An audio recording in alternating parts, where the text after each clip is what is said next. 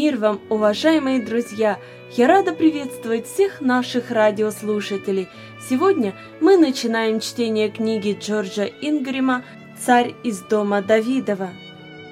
Цель этой книги – вести читателя в среду исторических событий земной жизни того, кто говорил людям, как ни один человек никогда не говорил – письмах к своему отцу молодая еврейка по имени Адина, приехавшая из Александрии в Иерусалим в период царствования Ирода, описывает события последних трех лет жизни Спасителя рода человеческого.